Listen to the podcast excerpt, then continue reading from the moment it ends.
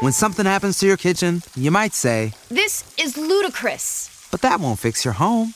That will only get you the rapper, Ludacris. Having trouble? Don't panic. Don't be alarmed. You need to file a claim? Holla at State Farm. Like a good neighbor, State Farm is there. That's right. You can file a claim on the app or call us. Thanks, Mr. Chris. No matter how ludicrous the situation, like a good neighbor, State Farm is there. State Farm, Bloomington, Illinois. Make that move, can't relate to that. I roll the dice, shit. If I lose, I'm gonna be shaking back. Cause lessons learned within the loss just elevate the fact that trial and error just the only way. Ain't no escaping that. I wake up, hit a hundred push ups, then I'm at my route. Check on my stocks, see how they looking, then I'm sliding out. When you start seeing your progression, you stop having doubts. And what's the point of having clout if you can't cash it out? True to this game, and I'm a lifer, ayy. Eh? Feel like we finna change the cycle, ayy. That's the most success, you know we thriving, ayy. That's the most depression for our rivals, ayy. Could teach a lesson on survival, ayy. You know I'm from the bottom. Turn me up. Big Wealth Energy. Black Wealth Renaissance Podcast. Big wealth energy. We in here. If I'm y'all sipping don't on know, some water. Is that H Town? If you ain't never heard it, go listen to it. This that zero. Turn me up.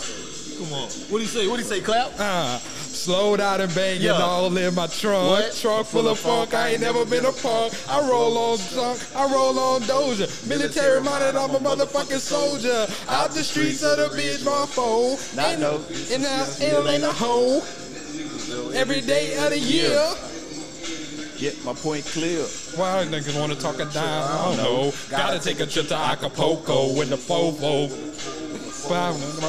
Do another homicide. If I know if I- That shit clap. this nigga Zero going crazy, man. Yeah, yeah, Like, yeah. I love it. Yo, yo, yo, y'all already know what it is. Y'all know the vibes, man. It's your boy David, one of the founders of the Black Wealth Renaissance. Black Wealth Renaissance Season 5, Big Wealth Energy. I'm here with my yeah, brother, yeah, yeah. Jalen Killer Clap. What's happening? What's that? What's that, man? How y'all doing, man? It's your boy Jalen, another founder of the Black Wealth Renaissance podcast. Happy to be back at it. Happy to be here. How you doing today, my brother? I'm What's doing it- good, bro. I'm back at it. I'm smoking this Scotty like it got crack in it, man. You already know how I'm feeling. This pod and shit feel good, y'all. We told y'all on the last one. Uh, we we coming back from a little hiatus, a little break, whatever you want to call it. Yeah. But it feel good to be back in the stew, uh, chopping it up. And we was having a great convo before the pod. Yeah. Might, might, that might be some Patreon shit. Y'all don't Might know. Y'all just, exclusive y'all just shit. y'all might. Hey, if y'all not y'all not on our Patreon, just check the show notes. It'd be some fire shit in there. But nah, bro, I'm doing good, man. It's, I had the day off to relax and rejuvenate. You know what I'm saying? I ain't get, Get my yet, mind together. I'm ready to pod. Yeah, I was off for a few, a month and a half though, getting everything ready at home. Once again, like I said, got a kid coming, so just getting the room together, trying to get all this other bullshit. Uh, really just taking care of the house too. We, we ended up moving into a new crib, so all of that, man. Excited Yeah. about it, man. New beginnings and life and life and man. Yeah, man. And what, you know, you're talking about it feel good. Also, some of the conversations with some of the people that we've been having uh, over these past two or three weeks, they've been really refreshing, man. Facts. Been able to like get our mind off of a few things. Uh, as y'all know, like we split away from our partners last year, but there was still a lot of shit that we were dealing with Shit that we internally. holding on to, for yeah, real. like internally, and it's been it's been really kind of like fucking us up. Mm. It's been making me like feel like did we lose our voice of the brand? Like, how the hell do I even do this shit again? Like, Yeah. I, I even asked my homies in the group uh, we got with a whole bunch of other entrepreneurs. I was like, y'all ever felt like you was just broken as an entrepreneur? Not like as a person, Right. But as an entrepreneur, like you don't even know how to fucking do this shit no more. That's a fact. Yeah. And like they lose that because I felt that, and I definitely that's something that full transparency leading with vulnerability, like my boy Kizzle would say, it's still something that I'm working through. Where it's like you know, at times that confidence that was there, that same thing where it's like this was a second, this was Second second, nature, nature. yeah, like- now it's like You I'm putting like way could- too much thought into it. I've let almost like a analysis paralysis Mm-hmm. then creep back in in a sense where it's like it's not analysis paralysis. It's more so the mental shit that you're not moving past. That's like You felt like you could roadblocks. take on the world at one point, right? And Man, my faith in myself was undefeated. Man, like I felt like I could jump out of fucking airplane, like fucking. no parachute figured out on the way down. I'm telling you, man. But then at one point, it just, you know, and I don't know if that's like my entrepreneur spirit was being crushed, or you know, I got scared to really reach out to people and stuff like that. Mm-hmm. At one point, I, I mean, I still got a huge Rolodex of people in my Facts. phone, but sometimes I even find myself like, should I even hit this person up? Like, Mm-hmm. you know, am I even gonna be able to add value to them now? Like that was one of my affirmation affirmations I'll tell myself every day.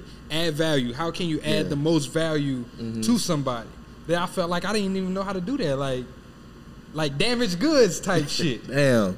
Now I'm feeling like the the messed up cans on the aisle, son. Yeah, son. We went, but we ain't no discount The shit niggas. that's on clearance. Look, we ain't no clearance niggas. You heard us. We getting it to back. We getting it back together. That's why we back in the stew. Um, we gonna continue to work on this and keep going through it. I think you and I had talked about it. I think we, we should do that, bro. Yeah, we gonna should a- do it. An open therapy session with y'all. I think that might be beneficial. Yeah, um, so um, if y'all are therapists or y'all know a therapist who probably specializes in like entrepreneur, and I know it's some past childhood trauma and shit too that we need to get off. But yeah, we we willing to do an open therapy session on the pod. Open therapy entrepreneurs, we might even maybe do a call in. Let y'all get y'all thing in too. Cause I'm talking about. I want to cry on this bitch. I don't know about all that. See, that. that's your problem. Yeah, I'm not that. That's your problem, I don't bitch. know. You Hey, gotta I got a wall. I got a wall between me and my emotions. Sometimes You I gotta keep get it to the root of the problem. That's your problem. Hey, nigga, it is what it is. That's why Hey. we do an open therapy session. If y'all see me want, crying, I want to see this big nigga tits. yo, Like, I'm yo, if, I, if I'm over here crying, snotty nigga. nose, bro, I, I must have really been going through it on that one. But no, really, I think it, it would be a good episode, honestly, especially because when you asked that question earlier in the week, the response that we got from people who are people that we look up to, these are mentors in our in our eyes, like people that's more successful than us, and they telling us they feeling the exact same feelings. So it's like it's not isolated to any entrepreneur. These are all problems that we go through, especially like ourselves. We're not full time entrepreneurs anymore. We shared that with y'all as well. Whenever you're doing the nine to five entrepreneur grind, the five to nine dri- Yeah. grind, it's a different set of things that come with that, and we just want to talk through it and get get on it, man. Pack some shit. Exactly, man. Hell That's what we here for to create impact. But as always, y'all, y'all already know we got another great episode for y'all, man. Another great guest. Another great guest. This one is long, long, long Overdue. Long overdue. This should have happened two years ago. Whenever we got back, whenever we got to Dallas. Uh, but this is a brother in the city making major things. He is leading the wave, showing the culture of entrepreneurship, showcasing the culture of entrepreneurship, right, in the city of Dallas and all over. Uh, my brother is showing. He he did a lot of different things, right. I mean, he got the, the media company. They do experiential marketing. They got events, some of the best events that you will come to in Dallas. If you're in Dallas, you definitely need to be there. Uh, he has a print magazine, media. Man, it's going crazy. I got none other than our guy, Cosign KG, the brother co-signing and putting people on. Man, how you doing, brother? Good, my guy. I need y'all to do my intro from now on, man. Hey, man, hey, man, hey, I- you know what I'm saying? I'm I trying, appreciate bro. y'all, man. Yeah, I might just cut that clip. hey, hey, I, Cut that clip, put it in my honestly, bro, it's all well deserved because really, Nah, it's it's beautiful to see the work that you've been doing since we mm-hmm. met you. Like the Thanks, award man. from the awards gala, mm-hmm. the, the consistency is what what was really admired, bro. The fact that you continue to push these things out and help foster that culture of entrepreneurship in Dallas, like you and I was talking off camera. Dallas a weird city. Definitely. Dallas is about their definitely business. socialite. You know, it's not. It's definitely who everybody you in know. their Every, everybody got a click. Yeah, it's, it's super clicky and a lot of gatekeeping. So anything that we can do to break those barriers down, I, I hats off to you for leading the wave in that. And I think uh, Tim told us that like niggas that come that don't live in Dallas come to the city, take over, and do the best because they don't have the same mindset as the people who's been here that long. Nah, for sure, man. People, people always assume I am. I'm from Dallas, and I'm like, nah, I'm not from it. Like, damn, it makes sense. You know, it makes sense. But it's like when I came to the city, bro, I really just try to figure out what value I can add. Like you talked about earlier, what value can I add? And I just came from a point where I just wanted to showcase other people. And I feel like when you do that, you put other people first. Naturally, it's gonna come back to you. You know what I'm saying? So, like recently, I won Entrepreneur of the Year award. And I'm like, man, Congratulations, thank much you. deserved, Thank too, you, bro. thank can you, we bro. get the claps on the button, man? It's the yellow one. thank you, thank you. And I appreciate that. But what was awkward about it was like, man, I made a career out of co-signing others. So when you finally get co-signed, you finally get your flowers. It hits differently. You know what I'm saying? So it's been uh, it's been a wild ride and wild journey, and I'm glad to be here, able to talk. You know, my one two with y'all today. But you know, we definitely gonna get into it, unpack everything from you know the, the city of Dallas to you know the culture of entrepreneurship, co-sign, whatever y'all want to get into. For sure, mm. for we sure. here for. Well, so really, just to get it, get it started. I know I gave the intro to you, bro, Yeah. but I want to know just like what led you to creating this this brand cosign, bro. Like, how did you get here? I know Nah. we we've talked. You you used to be a government contract. Nah, facts. Yeah, man. A few okay. different things. So to make a long story short, but we'll keep the details in there. So my family's from Panama, the country. Uh, I was born in Brooklyn, went to Brooklyn. My dad joined the military. That's how I got to Texas, right? In high school, I thought I was going to the league. You know what I'm saying? I thought I was going to be NBA. And I, I surely realized I'm 5'7", that ain't going to happen. so I was like, man, what's my second passion? It was magazines, bro. I collect Everybody loves McDonald's fries. So yes, you accused your mom of stealing some of your fries on the way home. Um, but the bag did feel a little light. Ba-da-ba-ba-ba. Vibe, Double XL, um, King magazines, anything you could think. I was collecting the magazines. I still to this day I still got crates of magazines. Nah, that's dope. So um, it was a mag. It was going to be a, a. I want to be in a magazine, or I want to be a psychologist. In Killeen, you like I don't even know how to how to start my own magazine. So I'm like, oh, let me go to psychology route. I was in AP psychology, and my teacher um, asked me why you want to be in psychology. I'm like, well, I want to.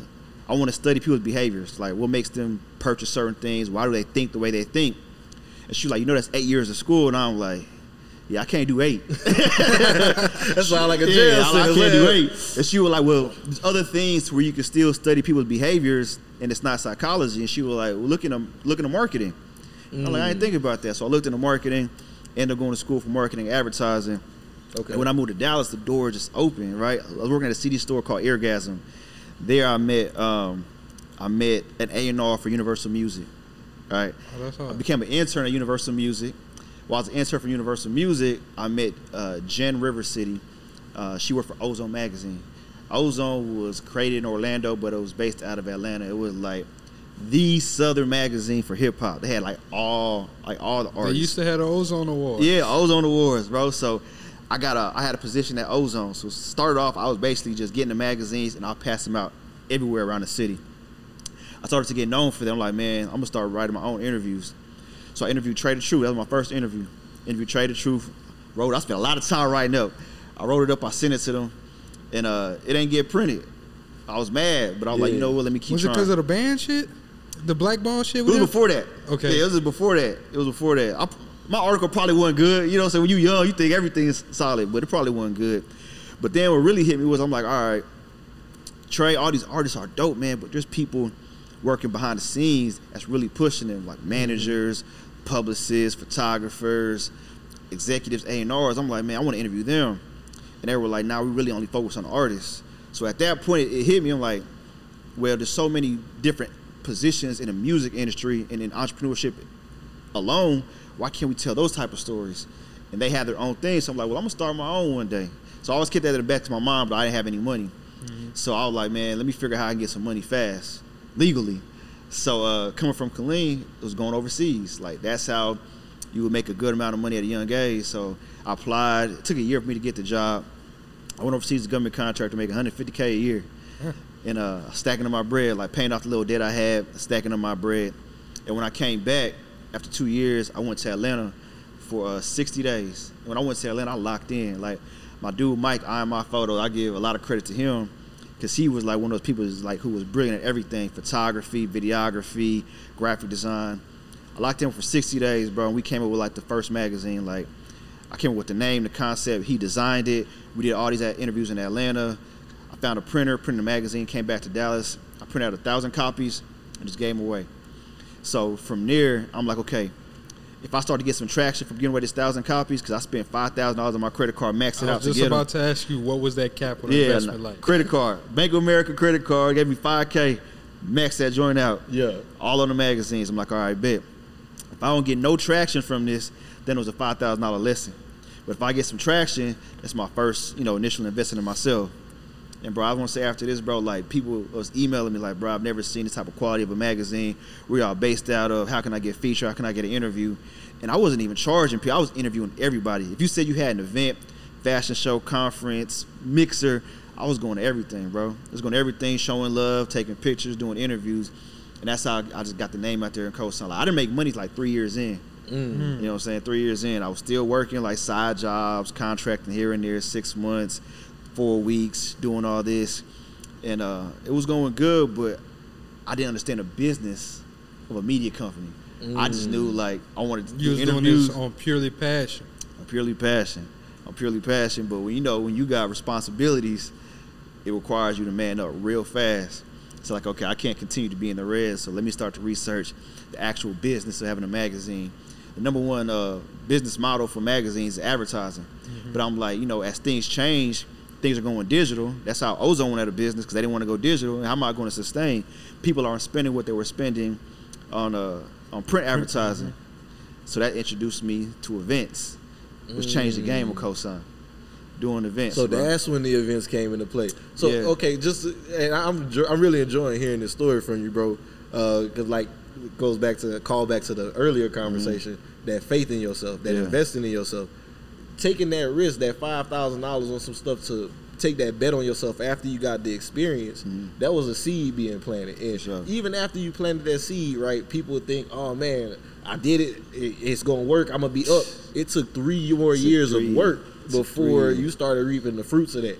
I ain't make a dollar in three years. Like no advertising, like nothing, bro. It was I was doing the interviews, paying for everything, the photography, paying for people writing it up, the design.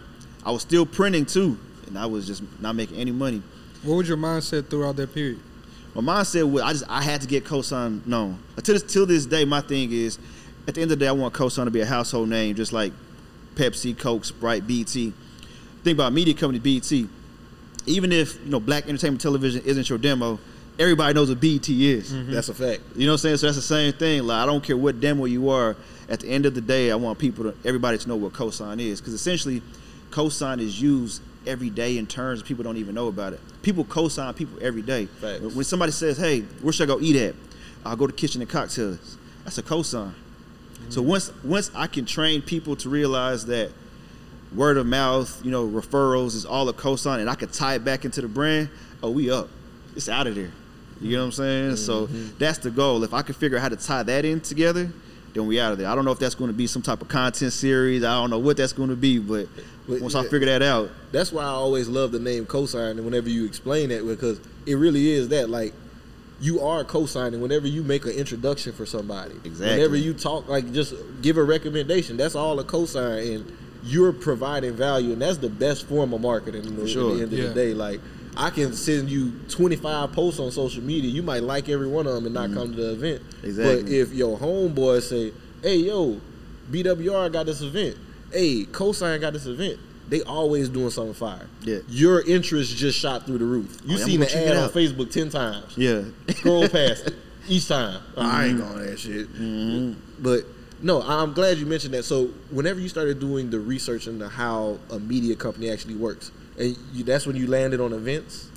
yeah. So I landed on events because I was doing the research, and they were saying, and everything was moving to like community building in person and products. You know, so yeah, we had a magazine, but it was like that came out at that time. It was coming out uh, quarterly. Okay. So I'm like, how am I going to make money if I'm not really doing great at advertising every day? Like, business, you make money every day. So I got to figure how that out.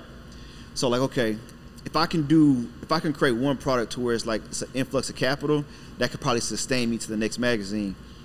And low key, what happened was there was this group, um, ADD. If you're from All Dallas, digital. no, no, no, no. This was so how it was spelled was ADD plus, big A dot, big D, little D with a plus sign. These guys were basically like the outcast of Dallas. Really? Okay. Yeah, so so basically Dallas had a hipster scene and then we had like the boogie scene. The boogie scene is Younger Nation. Yeah. I walk with a deal. So yeah, and, you know, yeah. so, I so like that shit. I ain't just gonna sound like they were super popular. ADD was that Okay. the hipster scene, right? Like I said, like Outkast, UGK. That's kind of how they were, and uh, they were killing it. Like they, these guys were selling out uh, trees in the Granada, like 800 Damn. people, Oh, local damn, acts. that is Damn, good. that is- Local amazing. The local acts. acts. Hell yeah. You know what I'm saying? They went on a Red Bull tour, but it's like because they weren't, you know, talking about dance or gang or you know or trap, they weren't really getting like the hood's love. But if you was in like the art scene, you knew about them. So I interviewed them right after they did like the sell at the Granada. Like nobody's ever sold at the Granada like as hip hop act. and I interviewed them, bro. And I'm like, man, this is a moment. This is bigger than just me interview them, putting it out, and hoping people get the magazine. Like, I need the people in the hood. I need my people to come meet them, see them, and you'll fall in love with them. And I need to make some money. So I was like, an event. And what I did was I didn't charge for entry because I need to build community and I need to prove a proof, a uh, proof of concept. So I didn't charge for you to come in. But at that time, I wasn't having sponsors, so I, people was going to drink. So I had to my old bartender services. I charged for the drinks. I charged for the magazine, and I built merch. Okay. And how that worked and how I made money was because, like I said, when you meet these guys, they were so infectious that you wanted to naturally support them. So we sold out a mag. That was the first time we ever sold out of magazines because they met them, they saw them, um, they signed autographs and all that. So it was a moment. So basically, from there, I had a proof of concept. I took those photos, videos, promoted. Like you know, every time we're gonna drop a magazine, we're gonna do some type. When something happens to your kitchen, you might say, This is ludicrous. but that won't fix your home. That will only get you the rapper, Ludacris. Having trouble? Don't panic. Don't be alarmed. You need to file a claim? Holla at State Farm. Like a good neighbor, State Farm is there. That's right. You can file a claim on the app or call us. Thanks, Mr. Chris. No matter how ludicrous the situation, like a good neighbor, State Farm is there. State Farm, Bloomington, Illinois. type of event. And then from there, it just kind of took off. And I'm like, okay, how can I build and scale on these events so that way I can make more capital over and over? That's dope, bro. And that, that's such a, a good thing because, like, for the magazine as a product, right? As you said, you're building community around mm-hmm. that product. The magazine price could be part of the entry because I remember going to the Cosign Awards. Yeah. You get a magazine Yeah, yeah. with that. It's a nice touch to it. You got something that you can. Yeah, we should have brought the damn magazine. I know. I, could've I, pulled got, it up. I got, I got We mine at the house, Yeah, dog. I should have. I'm over here tripping. nah, it's all good. But it's, it's one of those things where it's like you said, you're getting to build that community, sure. and so you were able to make that first event, and that's kind of was your blueprint. You said got that proof What- of concept. You could make it some do- money from it. Did it do what it needed you to do? Like, Yeah, I make made- Did you make money? I finally made some money. I mean, it wasn't a lot because, like I said, I didn't charge the door, but I made enough money to where I was in the green finally. Yeah. You know, and I had a little extra capital to be like, okay, how can I scale this up? Right. So at that time, I did that at an art gallery. So I'm like, okay, people love this art scene. I'm from Killeen, like, we want no art scene. So this is all new to me. So I'm excited. So I'm like, okay, let me start going to more events like these so I can see what people are doing and what I ended up what it, what that ended up becoming was um, the cosign experience. Offline, we talked about how I would go to like BET uh, to cover the awards. I apply for media, and I noticed they would do this thing called the BET Experience, which was a, a weekend lineup leading up to the BET Awards. BET Experience was basically everything that encompassed BET. So you go to like a vendor expo, they have performances, they got fashion, they got panels, etc. So I'm like, man, Dallas ain't got nothing like this. So I did, I did the cosign experience, but I didn't have an awards at that time. The the main event was um, our fashion, music, and art show. That's what we was having on at that time. So it was like we had five designers, a couple artists. Um, we had like some uh, and some painters, a live paint, and and we were making money off of that. So I would do mixers so everybody could kind of get together, uh, meet each other, uh, you know, figure out how they could work with each other. Then I would do um, panels. Then I would do like fitness stuff, like yoga events, you know, to get your mind and body right. And then I ended with the, um, the Cosign Experience Art, Music, and Fashion Show. And once I started doing those like weekend of events, Those experiences, Those you can start bundling things. Exactly. I'm bundling. So one event might be this X amount of dollars, this one, this one. You do the whole weekend for this price. Then I'm attracting sponsors now. Like, okay, well, how can we get into this? It may be income. Now I'm like, okay. So now I can say I worked with, you know, uh, my first sponsor was Vita, Vita Coco Coconut Water. Right? They ain't give me no money. They just gave me product. But I'm like, oh, I'm about to blow this up like they gave me, like they like they were the title sponsor. So once I got them, then I got the attention of Red Bull. Then I got the attention of Mountain Dew. Then I got the attention of Bud Light. And it's like, man, I'm about to run this up. Then my recurring word is research. I started research like, okay, sponsorships. Like, how do you make a, su- a successful sponsorship campaign, mm-hmm. right? And then I was like, okay, it's, it's an online, offline experience. It's not just at the actual event. It's the build up leading to it.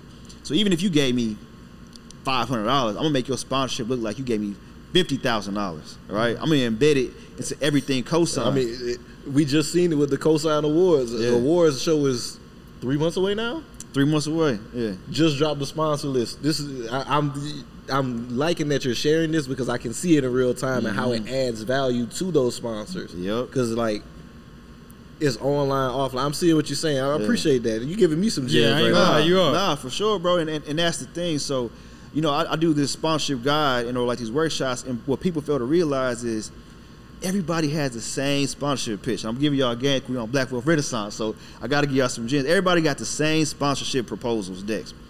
Do my event. I'm gonna give you a post on social media, a mention, and I'm gonna put you in the uh, whatever Somewhere it on is. the- program. Yeah, the program. yeah. Give you some market, some that- branding on on site, something like that. Honestly, is that worth ten? Would you pay ten thousand dollars for that? Nah.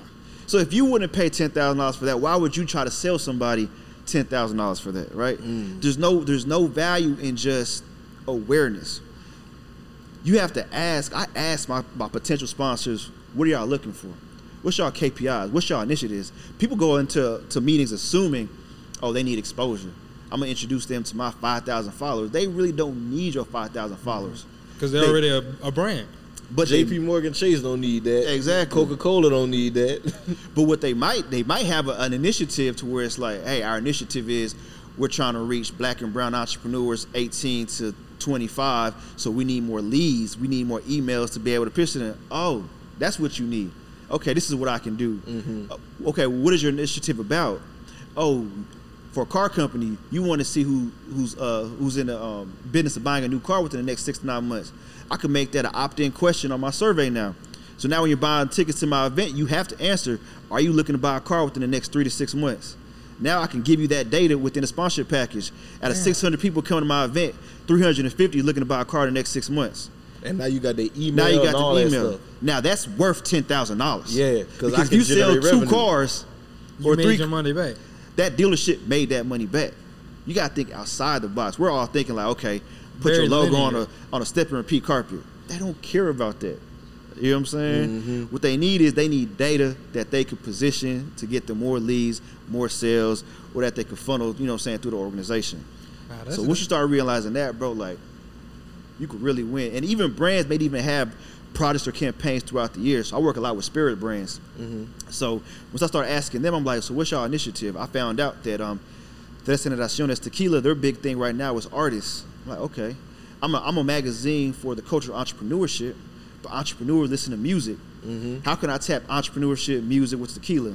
Okay, I could do something to where it's like, okay, what entrepreneurs do I know have side hustles or invest in real estate or invest in stocks. Now I can make conversations about, you know, music, but also about business, earn your leisure, black wealth renaissance, but we could tie it in with the tequila now. So now it makes sense. And now now I'm not going outside my brand and just talking about what made you want to become an artist. That's dope, but that's not, you know, my niche.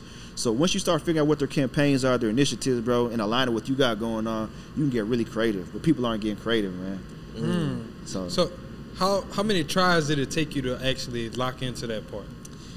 man, to be honest with you, I feel like my strong suit is relationships.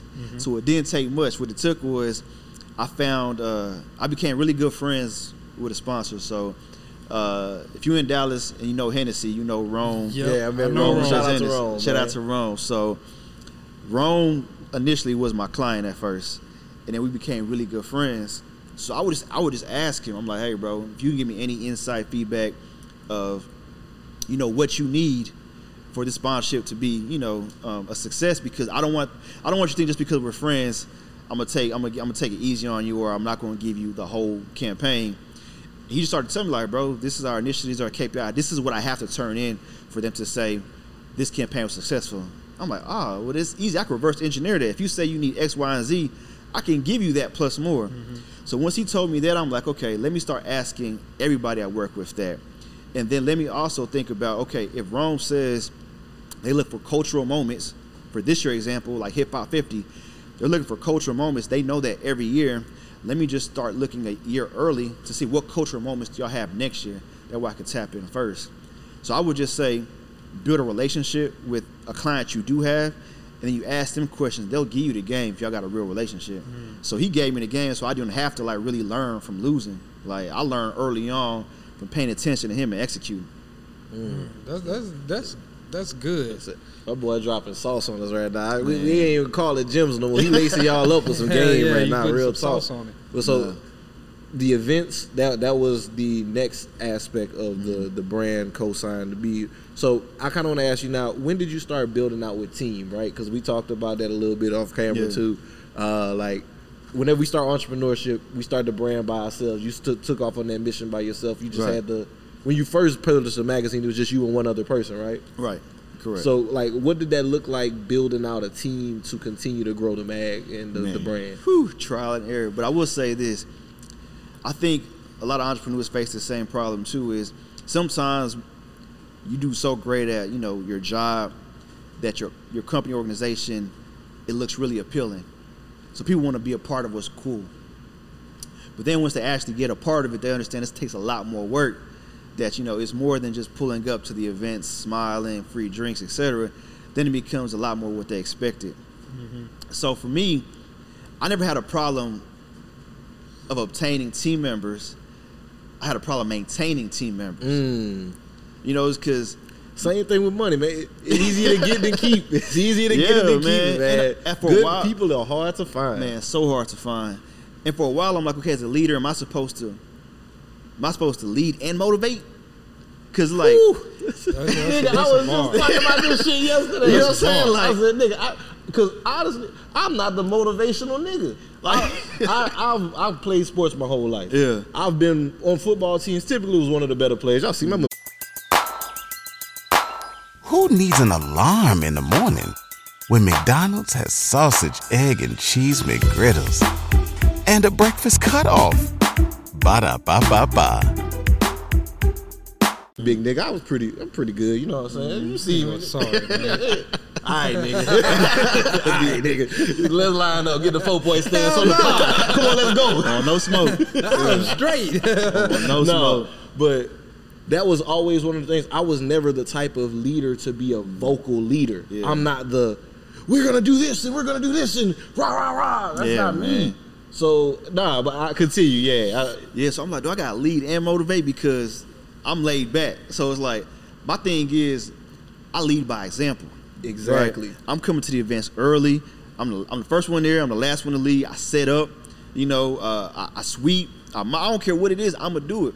So if y'all see me taking initiative, to do everything, that should be like, all right, if KG's picking up a, a box, I need to pick up a box, right? But it don't translate It don't to that. translate. It translate to you doing all the work and them niggas just looking. exactly. And so that I'm shit like, there, Yeah. yeah, that's one of the most frustrating feelings in the mm. world. It's like, why the fuck am I paying you, Man, nigga? for Like- real, bro. So then it got to the point where it's like, okay, maybe, maybe I need to make, maybe I need to make people feel like they have ownership. I can't give you ownership, but I need, I need you to own a part of Cosign.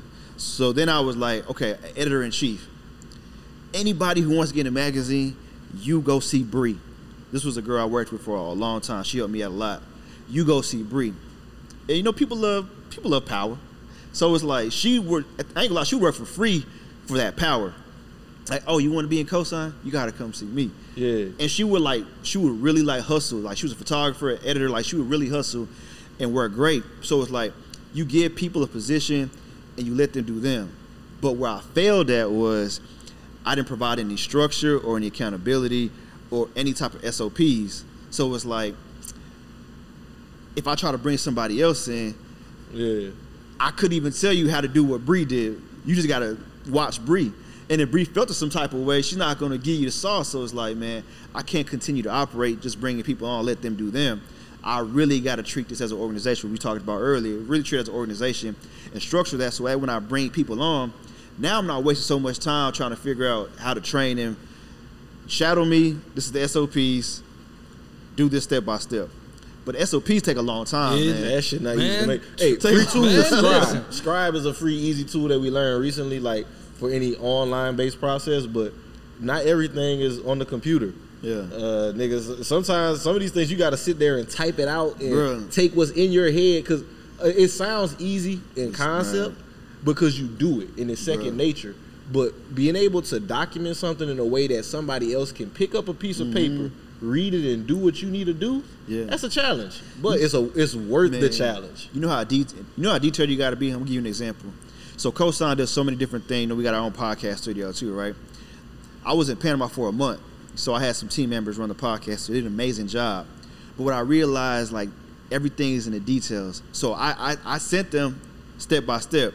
Set up uh set up the stand, set up the mic, put the mic inside the chair, blah blah blah. You didn't tell them how to set up. I didn't tell stuff. them exactly. So I'm looking at the video for these clients. The cord is hanging like right here. So I'm watching the whole video with Mm. a cord. Then I told them wrap the cord. Then they wrap the cord, but then it's hanging. So you gotta get so detailed to where it's like wrap the cord 20 times around the thing. And it's you know, like you gotta get that detailed, bro. And it's like, dang, I didn't even think about that. Because to you, again, it- it's, just common what I'm doing. Yeah. This is I I done this a million times, but to somebody Mm-hmm. that's new, they might cut and and it's I don't want to say cut corner. They're Right. cutting corners in a sense. It's like they're not doing it how you want it to be done. And, it's, and sometimes they don't know they don't know. They think, okay, I, I set the mic up. It's up. I got sound. I'm good to go. Now I'm looking at them like, bro, this looks horrible. Yeah. You know, Got cable, got a cable running over the table and shit. cable everywhere. I'm like, oh man, look, this looks horrible. Lighting is off because they didn't have like I didn't tell them where to put the exact lighting. I didn't tell them to match the lighting. So I'm like, man, You tell so- them if you needed to be warm temp, cold temp, none of that. bro. None of that. So it's like, okay, now you got to get super detailed to this point to where it's like, if you gave this to somebody off the street, could they do it? Could they do this this way, same way you would do it? And that takes a lot of time, a lot of thought, because even the steps got like by steps, which has by steps, which has by steps. So it's like, Mhm. And I think the thing that I have to recognize with that process too is that it's not a, a one time thing. Oh yeah, This You gotta modify- yeah. yeah, you find to Living this is a document. consistent living Yeah. document. Oh, Exactly. for sure. That you got you got to modify because processes change. You know, Definitely things change. change. If you upgrade studios or you get new cameras, then you got to Nah, do all of sure. that Or you might get a new worker that they see something that's being done, they become the technician in the role, Mm-hmm. and they find a way to do it that may be a little bit more efficient. Nah, for That's sure. a you fact. make the you make the switch audible on that, and that might actually benefit your business in the long run. Nah, for sure. Change program. Like we went from Trello to Notion. So then, like, all right, you gotta do the same thing for Notion, but it's a different program. So now you gotta go back and modify the steps. If you know, what I'm saying for the operating pr- procedure. So it's it's crazy, man. How, about how long did it take you to get all of that together? Because I remember me and him, we worked on uh, Probably, what, like, SOPs for like two or three months, man. Bro, I'm not gonna lie. It really sounds bad. It, really took me like six to nine months because you got to think we have the magazine portion. So that's one part, which is print. Then we got like procedures on like how to post the blog. So then it's web. Then it's like okay, how are we gonna do social? So our social that's another procedure. Then it's the podcast studio. Then it's like my podcast, Cosign Conversations podcast. Like I need to show you how to set it up exactly so that way You I can walk in. engineer everything that exactly. so so built. it's, it's a lot. Then it's like okay, then there's different roles. Sponsorships like okay, how can I how can I show somebody else to sell sponsorship? So like every little aspect I had to do, and it just it took me too long. So like sometimes I would sit on something, let my assistant read it, she would add to it, then I'll come back to it and add to it. And it's like okay, we'll bring on somebody else, a new role. So I'm like, let me do this SOP, and then I had to go back to the other one. So six to nine months to like really lock in to like get it everything completely done. And now I'm hearing about like companies that do SOPs for you. I'm like, man, I would have Yeah. just paid the bread. And, honest, and honestly, it's really worth it because then Yeah. They can come in and actually structure it and all that stuff. It ain't gonna just be on no word document. They kind of specialize in like the different ways people learn and stuff For too. That's another thing I wanted to get into because you said scribe, right? Like sometimes we giving it to people to read, but that's not their learning style. Yeah. Nah, they, sure. they they need to visually see it, right? Hands-on. Like you might say, "Hey, wrap the card or whatever," but instead of doing big loops, they might do Yeah. small tight coils or gotta something. take a picture So yeah, put Exactly. it Now you got there, the yeah. pictures with you. Like it's other stuff too. Like people don't think about. Okay, yeah, I can say that, but y'all also need pictures. Or uh, shout out to my CMO Emily. She was like, we need to start doing training videos. I'm like, dang, Yep. that's more work and time to put back into that. But people are visual learners, so it's like, okay, I, I get it. But if that would save me time on the back end, having to go through this multiple times, then I'm willing to invest in it. But you know, you got to have people that's willing to show you other ways to get things done faster, more efficiently. Super important. And KG, earlier we were talking. Uh, you were talking about shifting your focus in the business into more Yeah. of that CEO role. Yeah. I want to ask you, what was what's been the biggest lesson you've learned transitioning from being the technician in the business to being the CEO of the business? man, it, it kind of goes back to uh, what I was saying earlier. I really realized that if we look at the greatest corporations in the world, they make money every day, every hour, every second. every minute, every second. And it's like, yeah, I have a media company, but there shouldn't be no reason why we're making, you know, profit just as often. So I had to shift my focus. Like, okay, if I if Cosign doesn't make money, that's my responsibility. I can't afford to have a team. So I need to focus on revenue generating strategies.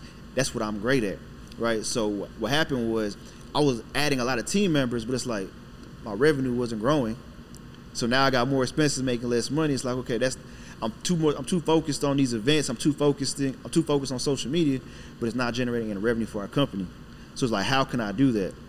So I kept the people in place, and my mind was like, okay, in order to bring a CMO on like Emily, I got to be able to afford to pay her. right? So what are the top five business uh, top five business models in Cosign? So I really did my research. Okay, we make majority of our our profit, our revenue in events, you know, sponsorships, tickets, uh, podcast production, uh, and then like advertising is the last thing. I'm like, okay, if that's it, then I need to focus on those. The right. feed was feeding Yeah, me. exactly. Feed was feeding me. So that's why I need to focus on those. So what I did was, okay, if it takes me a lot of time, the decks will take me a lot of time. So what I did was I trained, uh, I trained one of my team members on how to create a deck, right? So that way I don't have to keep spending hours creating decks. I could tell you, hey, I'm pitching to Cadillac, right? They can create the deck, and all I got to do is fine tune it and pitch it. So that saves me a lot of time. So now I can spend more time on finding contacts, pitching, making the money instead of spending hours creating a deck, fine tuning the deck. I'm losing opportunities that way. Mm-hmm. So what really shifted was putting myself in a hole, you know, like investing in things that's going to take a long time to return. It's like, okay, we can't keep operating from the point to where it's like, okay, we have four major events where we're relying. If you went on a road trip and you didn't stop for a Big Mac or drop a crispy fry between the car seats or use your McDonald's bag as a placemat, then that wasn't a road trip. It was just a really long drive. Ba-da-ba-ba-ba. At participating McDonald's. bank on these four major events to see capital. How can we make money every day? And once I realized that, that's when my whole focus shifted to like, okay, you got to be a CEO. CEOs like lead the team into like you know revenue driving strategies. You know, we watched movies like the, the Uber show, uh, the series they had. He was focused on growth, growth, growth, growth, growth, growth. That's how you get to the next level. If you're not growing, you're stagnant. Facts. You know, so like I, we couldn't be stagnant. Like to the outside world, Cosign was looking amazing, but we weren't growing. It was just we were just. I felt like we was on a plateau. And if you're on a plateau, the fact of the matter is you're dying slowly. Exactly. Like I look at it as anything. It's over time, inflation. Mm-hmm. Things lose value over out- time. yeah, Like, everything yeah. else gonna outpace what you're doing. Yeah, and, and you know it's, it's, it's weird because sometimes I used to think, okay, we're in media. Like media is a luxury. You know, like people get caught up in their everyday lives where it's like, man, they got to feed their family, feed their kids. So they may watch content on their leisure when they have time. They may go to events if they can afford it. But it's like, how can you make media a, A necessity? necessity. You know, it goes back to like feeding into people, providing value. Like, yeah, okay, I might have some entertaining content, but I'm gonna feed your soul, right? I'm gonna, I'm gonna feed you to the point to where it's like you can learn how to make money yourself. Or if you come to like our events, you're going to meet people to help you make money. So that's how you gotta like figure it out. So like, okay, I need to be able to people to come to this or watch this and realize that this is for a benefit. Like I have to attend to this. I have to watch this, and not more so like I'll get to when I get to it. So it's like as a CEO, you got to be a visionary. You got to think ahead. You got to get creative. You got to get resourceful. You know, I watch podcasts and you know these these streaming shows, and I'm like, what makes me spend hours watching this? It's because it, it's it's evoking emotion. It's making me realize that I can go harder, or you know, there's no reason why I can't become a millionaire or a billionaire. That's what I'm watching. Yeah, I watch mm-hmm. entertainment stuff, but I scroll right through that and I never think about it again. So I'm like, okay, how can I keep people on our page? How can I keep people going to our events? How can I keep people, you know, buying our magazine? And when I figured that out, that's when like, okay, I have potential. It's not just a magazine anymore. It's been out a magazine for a long time. That's why I try to invent new events. How can we do this better? So that way people don't get stagnant on coming to our stuff. Oh, I went last year, I ain't got to come this year. Nah, every year I'm gonna introduce something new. It may cost me more, but it's a, it's reinvesting into mm-hmm. keeping you as a loyal viewer. Content consumer, client. You know, And I'm glad you're talking about media because that's the kind of way I want to go next with things.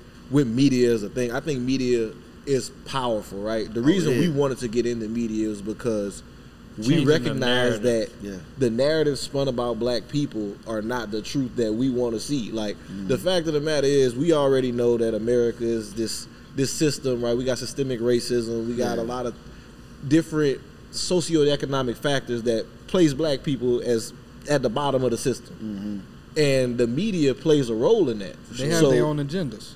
I mean, it's easy. If you type in black man, you're gonna find a bunch of pictures of mugshots. You type in white man, you're gonna find pictures of a white man dressed as a lawyer, a doctor, all this shit. It just is what it is. Executives. So seeing that and recognizing that we have the ability to control our own narratives now, I think now is the most important time in media, really, for sure. because the gatekeepers are really gone. Oh, yeah. The things that were stopping us, like you need to be on Television, TV, yeah, all of that. radio, all, nigga, you can hop on Black Wealth Renaissance podcast and get access to over 20, 30,000 people. And this is independent. And there's hundreds of things like that. There's, we can control our own narrative. So, like, with, with your media, what is the focus of your media? What are you, you focused on creating with, with Cosign? Man, with Cosign, like we really coined the tagline of culture of entrepreneurship because there's so many different, not facades, there's so many different levels and varieties of entrepreneurship, right? Owning a food truck, you're an entrepreneur. Some people may think, I have a food truck, Mm-hmm. I'm a chef. You're an entrepreneur. You know what I'm saying? A fitness trainer who That's has like their own clients and you know they make their own schedule, an entrepreneur, right? So our goal is to showcase people that entrepreneurship looks and feels so many different ways and to motivate them, inspire them that you too can become an entrepreneur. You can become an entrepreneur and be an executive at a company at the same time, right? I want to say it was uh, I can't remember who. I went to InvestFest and it was like uh, they said something to where it was like uh, wealth. No, it's an entrepreneurship.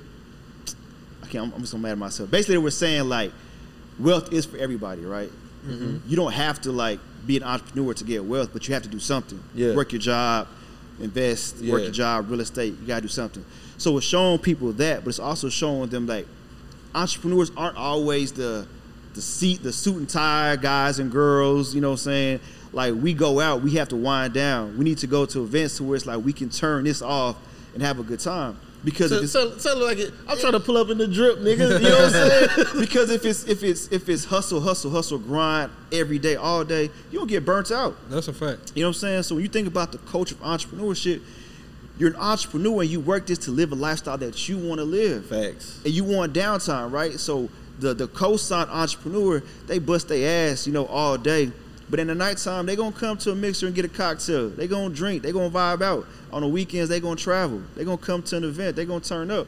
That's real entrepreneur. That's real life. Like we don't always have to show people like you know stuffy entrepreneurship. Like that's not how like everyday people are, bro. So we want to kind of showcase that to inspire, you know, the next generation, and also provide a blueprint that you know it can look however you want it to look. You know, when I was growing up, I thought an entrepreneur was like a businessman, suit and tie every day, and I was like, man, I want I want my freedom, but I don't. Yeah, you I don't want to be that. that, yeah, I don't want to be that guy. But then I seen people like Steve Stoute, you know, uh, you know Diddy, you know Oprah, and you like, man, They still got style. Yeah, they but still got style. They're able to stay true to themselves without having. Let's call it what it is, without whitewashing ourselves. Because that's what it is. Like when we start talking about America and the culture of Mm-hmm. entrepreneurship, we start going back to the Eurocentric standards and all that shit. And it's like, no, we're we're all, we are who we are. We're as you said, we do this as entrepreneurs to live life on our sure. own terms. Definitely. You don't want to have to adhere to the corporate America. Man. Now, if that's what you want to do, Right. do your thing. But that's not what you have to do. For sure. And I like that you're highlighting that with the brand because, like, that's again, it's it's so important that we put this media out there mm-hmm. because they're not going to show us in these lights. Nah, if we don't create the media and we don't have an excuse not to at this point, we're going to continue to let other people spin narratives about our mm-hmm. community that isn't going to get us to the end goal of what we ultimately want. And with the culture of entrepreneurship, you want to foster entrepreneurship. You want to Exactly. let somebody that that sees another brother like I can do that too. Like you said earlier, with us, we wanted to make it real. Like wealth is attainable for Black people. For sure. Like you said, yeah, you can have a job, you can have a nine to five, but you better be doing something else. doing something. I don't need you to have a side hustle necessarily. I don't need you to sell candles or nothing like Right. that, or you don't have to have a product. but you better be putting some money aside to invest in the stock market, real estate. You better invest in some art, something. You better put that money to work for you Nah, because the narrative that they spinning about us is that we're ignorant and we don't want to change. And I Mm-hmm. refuse to believe that's the truth. I know too many people that want to see that want to grow. They want to become something greater. Definitely. And if they don't have the vision in front of them, I'm a big believer in the idea that exposure leads to expansion. For sure. If I don't see it, it's harder to believe it. But if Mm-hmm. I got it in front of me, if I go into an event and I see that brother, it's tangible now. Man. Like when y'all was at y'all both went to Invest Fest Fest, last yeah. year. Uh, Tyler Perry was at InvestFest, right? It Tyler shit Perry, yeah, billionaire. We're gonna talk about that, That's the other thing too. But uh, studios, all it makes it a lot more attainable. Bro, don't never pop out. That makes it real. Yeah, Nah, seeing sure. him and stuff like that. And before you get into another, like now that we're on this topic, I did have a question. Yeah. What's your thoughts on image and success? Right, you know, we're just talking about you don't have to whitewash yourself, Mm. but do you think there still should be a certain image that you uphold in order to obtain success? Like, what if it's a nigga like, man, I'm fuck that, I'm not cutting You shit, I'm being patchy fro- beard dude? Yeah, I'm being yeah, nah. fresh, I'm being like, what, what's your thoughts on that? Yeah, I, I ain't should gonna look like Beanie Sigel and shit. I, I, I, I put it this way, bro. There's a time and place for everything, right? Like Nipsey says, sometimes you got to get ugly and grind. You know what I'm saying? Like you might have to miss a few haircuts. When you're in grinding season, grinding mode, like you got to stack your chips and you, you're locked in, be locked in. But that doesn't necessarily mean you got to be out networking if you locked in like that because you may not be presentable. I'm not saying you got to wear a suit and tie every time, but what you do need to do is be presentable because first impressions are everything That's a fact. no matter what demo or color you are, like, you know, we all do it. The first time I see somebody, I'm like, man, he or she may not look like somebody, you know what I'm saying? I I work Like the motherfuckers with the fucking bonnets and shit on in the, in Yeah, the I store. catch you with a bonnet in public, it's like, ah, relax. You get what I'm saying? shit. But like, if I'm locked in, like, you know, I may spend like two months in solid. I'm, I'm locking in, figuring it out. That's that's my time. But when I step out, I'm gonna give me a nice little cut, put a nice little shirt on when it's time to go meet some new clients. So it's like you got to be able to read the room. You know what I'm saying? Like, figure out the room where you're going to and, and adhere to that. Now, when you get to that super level of success, they always talk about what is a uh, uh, Facebook. Mark Zuckerberg, he wears a T-shirt Mm-hmm. and jeans. Come on, man. The nigga is the young, one of the youngest, one of the youngest billionaires. Yeah, you you get know? what I'm saying? Like we we can't afford to to act like that at certain levels, right? We got to play the part to get where we want to be, and then if you want to be comfortable, you can be comfortable, but you got to be ready to get there first before you get comfortable. You can't be comfortable right now and you ain't got no clients. Like you said, with- for certain clients, right, you might have to change up like Oh, the yeah. swag. Like, I may not be able to pull up with, with the the tennies and the jeans Yeah. to this client. I might need the suit, but it's just it varies, like you said. Yeah, I ask my clients all the time. So like, I got invited. Uh, one of my clients, they invited me to the DCEO, uh, a DCEO luncheon, and I asked them, "What's, what's is there a dress code?" There's not not a dress code, but like business casual probably. I'm like, okay, cool. I know business casual. I'm not gonna go against the grain and, and come in there in like a hoodie and sweatsuits. Like it's business casual. These are people I'm trying to connect with. If that's what they say, this is like you know what they want to hear to. I'm gonna adhere to that. Now there may be some events where I can go network to where I can wear you know my jeans and a hoodie that makes sense. It's, it's, it's my type of situation, but it's also going what you're after. If you know you want to obtain a certain client, then you got to put yourself in a position to be able to attract that client. Um, and that's that's probably the easiest advice you're going to give is like image and success do go hand in hand, right? You want to be able to look the part. You want to like dress for success. It's a term for a reason. So you want to be able to dress for success. Now it doesn't have to be your everyday thing. Like, you know, if I'm going to have lunch with somebody, I don't have to put on a suit and tie for lunch. Yeah. But if I'm going to a gala, yes, I'm putting on a tuxedo, or yes, I'm putting on a suit. I'm having a jacket, a tie, or what I need to for you know for that room. What I wanted to talk about, we were talking about Tyler a little bit earlier, and just media. This is just throwing out topics right there at this point. Uh, I thought it was real interesting whenever I, the story broke that Paramount decided not to sell to mm-hmm. Tyler. And did y'all get did y'all get the particulars of it? Did you know like why the deal didn't go through? Uh, I don't know. The, So I seen the story. I didn't really read into it Right, deep. right. But from my understanding, the agreement originally was two billion, and they tried to get him to go up to three. Okay. So he was like, buy BET. Yeah, to Yeah. buy BET. It's like, nah, I'm not. What, what happened to the two whenever Yeah. we originally agreed? But I think the thing that made me think about it is uh, something we were talking about with Tim a little earlier Mm-hmm. when Jalen and I was speaking with him. As black people, we got to stop counting our wins so damn early all the time, bro. Like it we I remember seeing the story being posted. I think we posted about it as well. Like whenever it, they, it was talking about the bidding war, it was like, okay, this is cool, but we just run with this as fact. We was already congratulating it. I was gonna say we done that. already was in here like, Yeah, man, we- BET black owned again, counting your and the ink ain't even they dry. I was Yeah. gonna say that. Somebody told me they were like, man, it's it's not the deal hasn't the deal hasn't gone down. I'm like, bro, everybody posted like, bro, BET ain't posted, Tyler Perry ain't posted.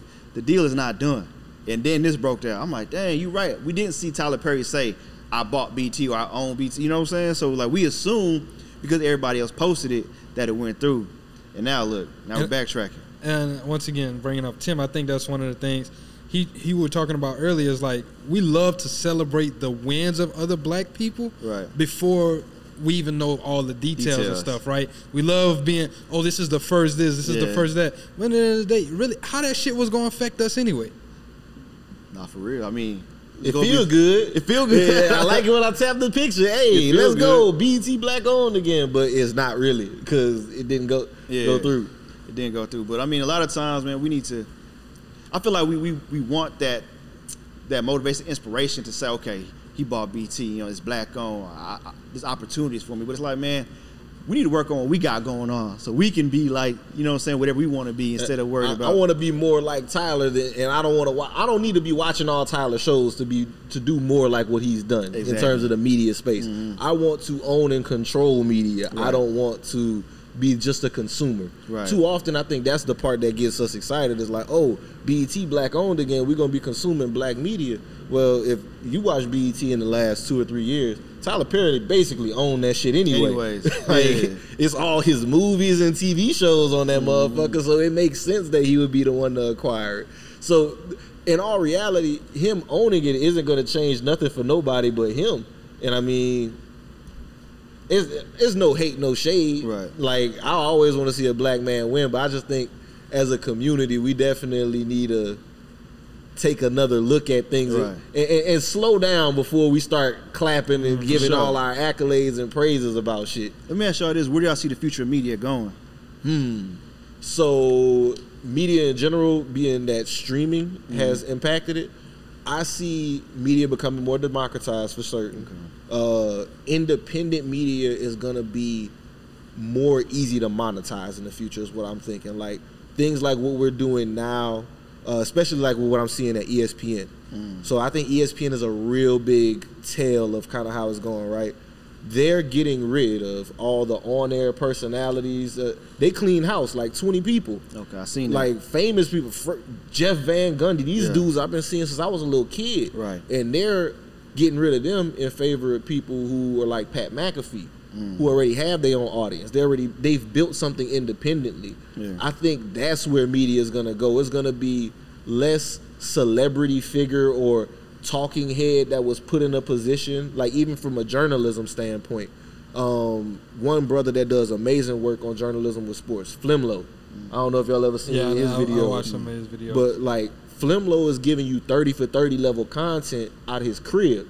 And he don't have no 30 for 30 budget. Budget, you know yeah. what I'm saying? Like he ain't got a whole team of writers and all that. So what it what I see happening in media is it becoming really really focalized on personalities that people are attracted to. okay, Mm. For me personally, I, I do see that as well, but also see the future of what's happening with Oculus, with Apple Vision Pro and stuff like that, right? So now it's understanding how do I create media that's going to give people experiences as well, right? How do I create content that a person might be able to interact with, Right. or how do I create uh, like a, an, an immersive movie, or how do I create an immersive video that Right. Is something totally different that people haven't experienced, and then I also bring in Web three with it as well, right? about to ask How do how do we now put it on Web three, and it ties back into the monetization part, right? Now, how are people starting to really generate some of that revenue with it, uh, with the encryptions or with the tokens and stuff like that, Mm-hmm. and then it goes into like I'm still a firm believer in NFTs, right? How do we now The technology. issue- yeah, Not- the- not yeah, the- not, not the- not the fucking JPEG, Nigga, I was getting to it. Stop interrupting. So like with with like NFTs, right? Everybody doing the JPEG, but uh, one of the things that Chris Brown did whenever he dropped uh, his album last year, he had an NFT that dropped, mm-hmm. and each NFT had special attributes to it, and it would give you certain accesses to things at shows and shit like that, mm-hmm. right? So I think that that is also media, but it also does something what you talked about earlier. It captures a moment in time. So mm-hmm. now I got this collectible digital item or whatever, but you can also pair that with physical items Right. because if if you get this NFT, I can still ship you something physically. I can still give you some merch, but I also Give you give a you vinyl or something. I can also give you access, Access. to certain things backstage, or once again those immersive experiences in VR and things like that. So that's what I see with media. Nah, I, I agree with both of y'all. Um, I was, it's crazy you said that. So I was gonna ask y'all about the whole Web three NFT aspect because I feel like it hasn't been popular like it was early before. Like a little right post pandemic, Web three was like, bro, you gotta yeah, get on yeah. Web three. You gotta get on Web three. It's, like it's NFT. ebbs and flows though. Yeah, so it's like I haven't heard about it as much as I was in the in the I, so, beginning. I think the thing is with it, right? The same thing with like the crypto 2016. It was just a, a bubble in time where people Yeah. was like, "Oh, this is new and exciting. Let's all pour our money into it." But not enough people went into actually understanding the use case of the Use case of technology. yeah. So one of one of the things that I do is I equate it to the tech bubble of mm. '99 and the 2000s, Okay. right? A lot of people were so hype on tech, the internet was just coming online and shit. Then it crashed. Mm. But you got to pay attention not to all the noise. Pay attention to the networks that are still being built. Right. People are still building things on That's Web three, right? Like even with PayPal, like the internet busted, but PayPal came out of that. Yeah. You had shit like Netflix. You have a lot of companies that still came out of the bust of the internet. Mm-hmm. So you need to pay attention to people who are actually building viable products that the everyday user can use. And mm-hmm. once again, I know this shit is a far ways off, but I do believe that Web three is still here to stick around. Nah, for sure. Definitely. I think definitely. App, I saw I saw an article. Don't quote me. Uh, I don't know. I don't remember the source. Uh, but I did see an article where Apple is going to pair uh, partner with. Um, they just won the uh, SEC lawsuit, man.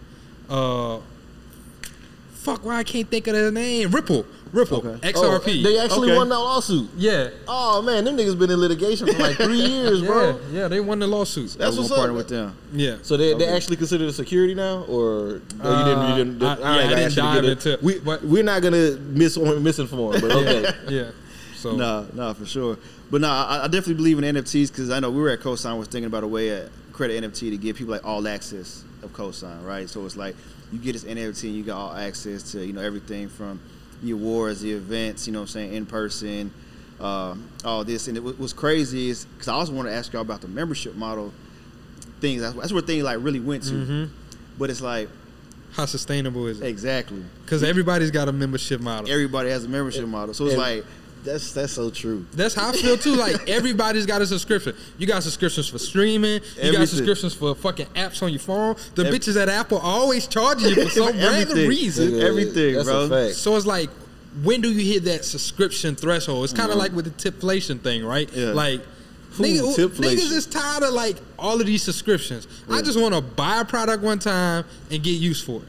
that's And, it. but, and that's I guess with an NFT, right? And I can you charge recurring on the NFT or is it a Uh, one time purchase? You thing? asking the wrong nigga. because nah. I think that like even with the like what you're talking about, right? Some all access. Yeah. Maybe if they get the NFT, they're not necessarily in everything for free unless it's just like a big ticket item. Like Right. you pay ten thousand, twenty thousand dollars, and whatever we do for the rest of the But like a lifetime, you yeah, know what I'm you a lifetime cosign. But you can limit it though. Like, okay, Mm-hmm.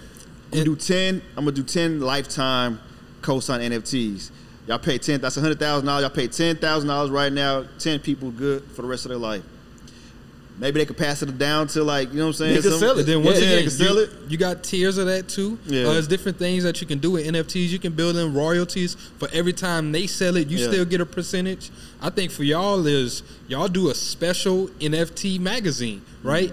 But you do it both digitally, Yeah. But you also give them a special physical copy. sure. And there's ways that you can actually uh, make physical NFTs now too, to that's where dope. you can uh, like verify that this is a one of one, like dope. kind of like some art type shit certification. Now we on this we on this conversation. I know we talking about NFTs, but we also talking about subscriptions. One thing I was thinking about recently. How do y'all think streaming? Is, do y'all think streaming is killing music? I think streaming is killing Oh, everything. yeah, you don't see what's going on with the Writers Guild, the Actors Guild. That's why these niggas on strike, bro. Yeah. They not making money from Netflix. A lot no of these products and now all, a lot of these TV shows and everything, the people who actually making these things come to light, they're not getting paid. A lot of these actors are putting their royalty checks up front. It's one of the uh damn, what is uh bro name? Fuck, but uh he was in like a lot of movies. He played Radon in Blue Mountain State, right? Uh you, not you know, you watch I Blue watched Blue Mountain State. I'm trying to think who the hell not, Radon not is. Radon, nigga. He played uh The, the the big swole. yeah, the, I don't the remember. quarterback. I don't But remember. uh, I ain't he played. Radon in on, on Weeds. Anyway, he's been on hella TV shows, and he was posting his royalty checks. He only had one check that issued out to hundred dollars. That nigga had a four dollar check. I could believe that. the that. check cost more to print, Print, and yeah. ship to him than what was on the actual I could check. believe it because like I was looking at it for like Utopia, right? I was watching a video earlier today. Utopia was the biggest release of this year so far. 180 million streams first day, some shit like that. Uh, there was estimated that with what they pay per stream is like 0.003 cents to 0.005 cents. So for that 180 million streams, that's like 300 to 600k. 180 million or 180 billion stream. 180 million M. Okay. That's uh, that's 300 to 600k. 600K. And yeah, hearing that that sounds like a lot of money. But think about how much money was put into production for Utopia. The good thing about that is with Travis, he released it after the bundles came back, so he sold physical copies as well.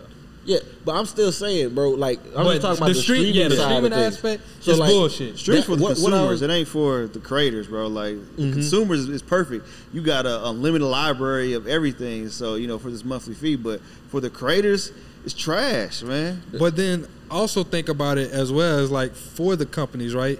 How does stream how does streaming actually work? They got huge fucking data warehouses under the sea and shit that they got they storing all of this data. They're storing all of these songs, all of these megabytes and shit. We all in media. Yeah. We know how much this shit fucking That shit take not up. cheap to Yeah. keep. And to buy data, that shit not cheap Yeah. to to hold not not gigabytes, not terabytes, but petabytes and there's another fucking thing because I'm I'm studying for cybersecurity right now. It's it's one that it's got like 36 zeros behind it. I ah, forgot the fucking word, Bro, don't But- even try to say that word. But it's I- like- I, know that's a that's a j- tetratrilia, Yeah, some, some gazillion crazy shit like that, right? Ridiculous. How do you? Somebody got to pay for it. Yeah. But no, it, this is what what actually made me think about with this music stuff, right? So if And I'm not saying them niggas is right to be fucking the people. No, no, I'm not. Even, fuck, fuck the streaming services and all that. But it made me think right about all these artists selling their masters, and I mm. think streaming is the reason for it. Like realistically looking at it now, music isn't valued the same way it was before. Whenever you were selling physical copies, an album was ten dollars per person. Shit. Now it's Shit, fourteen ninety nine a month, getting split across everybody. Everybody. So now, like, I'm looking at these artists selling their masters, and I'm like, they really ahead of the curve, and they making they making a smart move, in my opinion, because now is the only time you're probably gonna be able to get this bag. Them royalty checks not gonna be hitting the same with streaming in 10, 20 years. Yeah, you got too the much in labels gonna be the mm-hmm. ones holding the bag on that shit because, like, do you realistically see people paying 20 30 40 dollars a month for Spotify and Apple Music? Nah, I'm not paying all that. I, I don't like music that much. Nigga, Like, I'm gonna go buy gonna- physical copies at Uh, that point. I'm gonna go to YouTube. I'm gonna Yeah. rip that shit. Nah, and I'm gonna add it to my fucking. you gonna start burning CDs Yeah, again? nigga, I did it with an album recently. I ain't gonna tell y'all which one, but I did that shit recently. And you gotta think there's so many fish. you so burnt many, a CD? Nah, nigga, I stole an album off of YouTube and I put it on my phone. Oh, I thought- I'm shit about to say, nigga, I said not burning CDs. It's not available no, nowhere. Uh, I see what you're saying. What's the name of that? I'm not gonna tell you because I don't want the nigga to come after me. But I'll tell you off camera. Okay. Yeah. But there's so many fish in the sea too. Now you gotta think about it, bro. Like back in the day when we were paying ten dollars for a CD, it was harder to make music. Right, you had to go to a recording studio. You damn near had to have a deal Mm-hmm. to you know to make a CD to get publicized. Now it's like, bro, you got a phone, a, a program. Everybody's making music. So then you it's got like, AI that's helping out with the music too. bro, everybody can be artists. You know what I'm saying? So it's like, Shit, I might get in the booth, nigga. You, you know what I'm saying? I got some bars to drop on them. yeah, think about your consumption. Do y'all stream every new project that comes out? No. No, hell no. And when y'all do stream a project, how long y'all streaming it for? It's very rare a project gets like three or three times in like the rotation, like back I gotta, back. I gotta like it, like it. Like a lot of the times, that shit not even coming in my library. I'll just search it up. Yeah. Like only shit that I really like is gonna come to my library, and I'll be like, okay, I'll fuck with this. trying to think about the last album that I just like with this year. Probably was Smino album this year. It was like the last one that was like on rotation a few times in a row. Everything else is like hit it. Yeah. Couple songs I like, like you said, download the ones I like, Mm-hmm. and then we keep it pushing. So now you got them. Now they're really relying on that show money, on that merch, on that Mm-hmm. product, on their likeness because it's it's not the music. The music is for the attention, it's for the notoriety, so that they can sell other things. Because it ain't gonna be music that's gonna keep them on top, unless they Beyonce, Yeah, Drake, Drake. You know, And that's another thing with the streaming models, right? Did y'all know like somehow I think it's Apple Music how they do their streaming shares? You talked about busting down to fourteen ninety nine. The niggas who getting the most streams is getting the biggest checks. mm. so yeah, so they ain't even split evenly. Yeah. It's like a tier system. Shit, Oh, that's these crazy, hell, bro. But, but, like it, what you just said, KG, made me think about this broader conversation of media, even with musicians, right? The media is not going to be the money. The money comes from the other things associated with the media. The commu- the community you build from the media is where the money is. bro. It's this is why I transitioned from music to entrepreneurship, right? Let me tell you why. In music, I was trying to sell artists advertising. These niggas are starving. Yeah. They can't pay a thousand dollars to get a magazine, right? But I'm like, who can? I'm like, businesses can, right? So you get a content for free, you charge the businesses to sustain. So you charging the sponsors, these large corporations, et cetera, and you give the content to the people. That's how media is, right? Like the media isn't isn't the isn't the all end all be all, right? That's just to get the attention, to build a community, to have the numbers, the data. You package that and you make money other ways. That's why if you see a lot of media companies do, uh, you know, IRL events and real life events, they're building their own event series. You know, Blavity has you know Afrotech and you know uh, uh, whatever else they got. Complex got Complex Con. Essence, you know, Essence Fest. Essence Essence Fest. Forbes got you know these Uh, Forbes, Forbes the summits. Culture you know, all Forbes the culture, all that. Like you, you're, they're Revolt building Summit and shit like now that. this now they got Revolt Revolt World. World. You know what Yeah. I'm saying? They're building these in-person events because that's where they get a lot of advertising sponsorship dollars for that type of event that they can build on to that stuff. So it's like the media is the media, but they make a lot of money when they do these in-person events, bro. So it's like in media, that's another way to where I see a lot of uh, the future of media too. You know, like now that I don't say we're past COVID, but Man, we're we post COVID. It's post COVID America. Yeah, yeah, but you know, I mean, um, niggas still getting COVID, but Yeah, it's post COVID. Like Niggas I don't ain't see scared niggas of- walking niggas around with masks and shit. no But more. what every it the day. did diapers on their face. People are investing in experiences, man. That is a fact. And the older you Because you get, took it away. yeah, you took it away. So people are investing in experiences. So now, like, bro, I'm not missing. You know, that's this InvestFest. Like, earn your leisure this damn Drake. podcast turning into you know uh, events. An event. Like that, in media, you we we all have to create. I, call it my signature event. You know what I'm saying? That one event that could at least sustain a, a portion of your company from that one event alone. You know, that's why I tell all my people, I'm like, bro, like you got to figure out what your niche is and build an event around it, because that's how you going. That's how you really gonna eat when you have like those other months to where it's like, what else can I do on top of my content? What else can I do on top of advertising or you know membership model subscription, bro? It's those events, man. I'm always gonna preach events and sponsorships because those two things change the trajectory of cosign. Hey, You know what I'm saying? Nah, that's, That's hard. real. That's hard. That's real. Yeah, that changed the trajectory of cosign. And if you ever think about getting in media, those two parts right there. that's still the. Uh, is it the biggest? That is the biggest check that we received as BWR was from an event sponsorship. Yeah. it's going to be always the biggest bags that you can get. I'm trying to be like David Shares. How much was it? Shit, it was. What was Be all y'all business. I think it was fifteen. Yeah, Yeah, fifteen, for that 15 event. bands. That's crazy. That, that, but and then we did some other events like with a collective group, Yeah. fifty. We got fifty uh, k check and st- shit like You got a that 50k check? That's lit. You know what I'm saying? for from Chase. for the Black Men Summit. Yeah, you, which which, is you should be at in Atlanta. Fuck oh, up. Oh, well, I'm gonna edit this part out. Cut that. we don't. Uh, bands on top of bands. After after the summit, we can talk about I that. am going to talk to Shay and try to figure out what are their initiatives so we can Yeah. make sure that that partnership sustains to next year. Yeah, Nah, but for sure. Again, shameless plug. Black Men Summit, Atlanta, November 4th. Black Wealth Renaissance, Black Menswear, the Black Man Can. We've come together to create a safe space for men to grow and lead their families uh, in their community. This year's theme is a celebration of kings, and you are that king. So, fellas, ladies, if you're watching this, any special man in your life, uh, this is for black men ages I think we say 18 and up. Uh, we, Yeah. We're not going to do the kids. This is for black men. We want to up. build this community and have a space where we can come together and do so. As black men, often we don't do this. We we can get together at the barbershop and talk shit. We can go fuck with the hoes. We can do all the other shit at the football game. But when it come time to sit down and let's really focus on building, brothers want to start bullshitting. Mm-hmm. Nah, come build with us in Atlanta. November 4th is gonna be a special day. Early bird tickets are still available. Yep. Go to blackmensummit.com slash tickets and it'll take you right there. All right. yeah. Into my shameless plug. Nah, I like Support them I like boys ASAP. Yes, sir. But KG, we're gonna Okay. wrap this thing up, man. My brother, thank you for coming through with us. Thank I you for kicking it with us. Please let the people know where they can follow you. Let these people know where they can tap in with you. Uh, also, yeah, you see that, huh? Let them, feds- let them know about uh, cosign awards, everything Yeah, that you got coming up.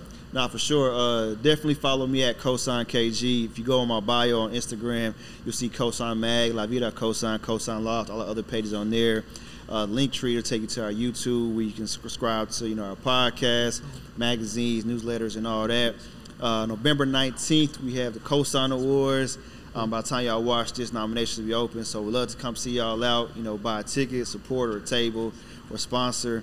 Uh, and if you like any gems that we dropped, or you know, on sponsorships, you want to learn more, there's a link in our bio. We have a sponsorship guide out. Um, I'm we going to also have- download that shit. I'm Yeah. gonna get it as well because this brother that. know what he talking about. go get that. And definitely we got um, also having a sponsorship deck template. So like if you're like I got the guide, and or if you don't have anything, you're like I need a, I need a template on what I use to secure over six figures of sponsorships. This is the same template. I'm giving it to y'all. So you know, so hit the link in our bio, download that. And uh, if you have any questions, you know, reach out, and you know, we'd love to love to help y'all out. Hey man, Hey. and if you in Dallas, listen to me. When's the industry networking mixer? September 12th is the industry networking. Okay, Mixer. this is gonna come out probably three weeks before that. If you're in Dallas, that's an event that BWR cosigns. We go Hey. we cosign Y'all pull cosign, up. so y'all pull up, man. We Pull will up. make sure to put that in the show notes for him Yeah. because y'all need to be there. This brother puts on some of the best events in Hell Dallas. Man. I You're gonna appreciate meet some amazing people there. So KG, sure. It's going to be an experience. The Yeah, drinks going to be flowing. Drinks, drinks will be flowing. so definitely come ready to network. You know, it's always good to have a vibe and catch a vibe, but you know, come with some intention. Like, hey, I want to connect with five people in this field, and you know what I'm saying. You're gonna meet them there. So pull up and let's see y'all there. Hey, I love it. I love it. So once KG again, Eric, again, yes, thank you, my brother. Yeah, thank you, pulling my up brother. on us. You, you gave him your social media, right? Yeah, he, Yeah. Okay, never cool, did cool. that. to the spill. Everybody listening, I want to say thank y'all again for rocking with us. Appreciate y'all for tapping in every week. Make sure you share this with families. If you are a new listener, subscribe if you like what you heard. If you didn't, sorry. We'll see you next time. I'll catch you you in the next. I was gonna say it, but I'm not gonna say it. I'm Too not gonna up. be an asshole.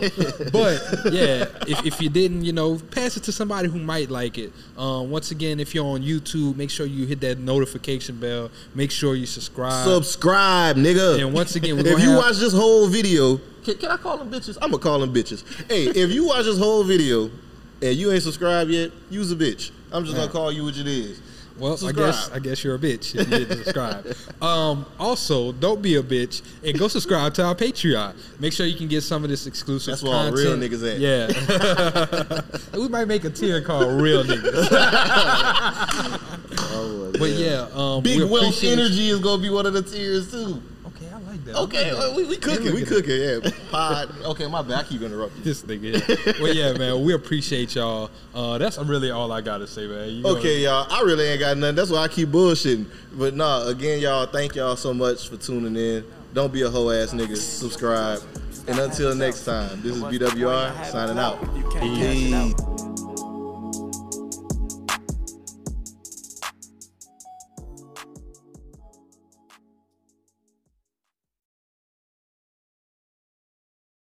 Hey there, ever thought about what makes your heart beat a little faster? Oh, you mean like when you discover a new track that just speaks to you? Yeah, or finding a movie that you can't stop thinking about? Well, get ready to feel that excitement all over again because Amazon Prime is here to take your entertainment and shopping experience to the next level. Absolutely. Prime isn't just about getting your packages quicker. It's about diving into a world of endless possibilities, from the latest releases to exclusive content you won't find anywhere else. And don't even get me started on the music. Prime offers concert specials that will transport you right to the front row. It's like being at the hottest gigs without leaving your living room. I use Prime to tap in with some of my favorite artists' live shows from any and every genre of music. Trust me, Prime is a game changer.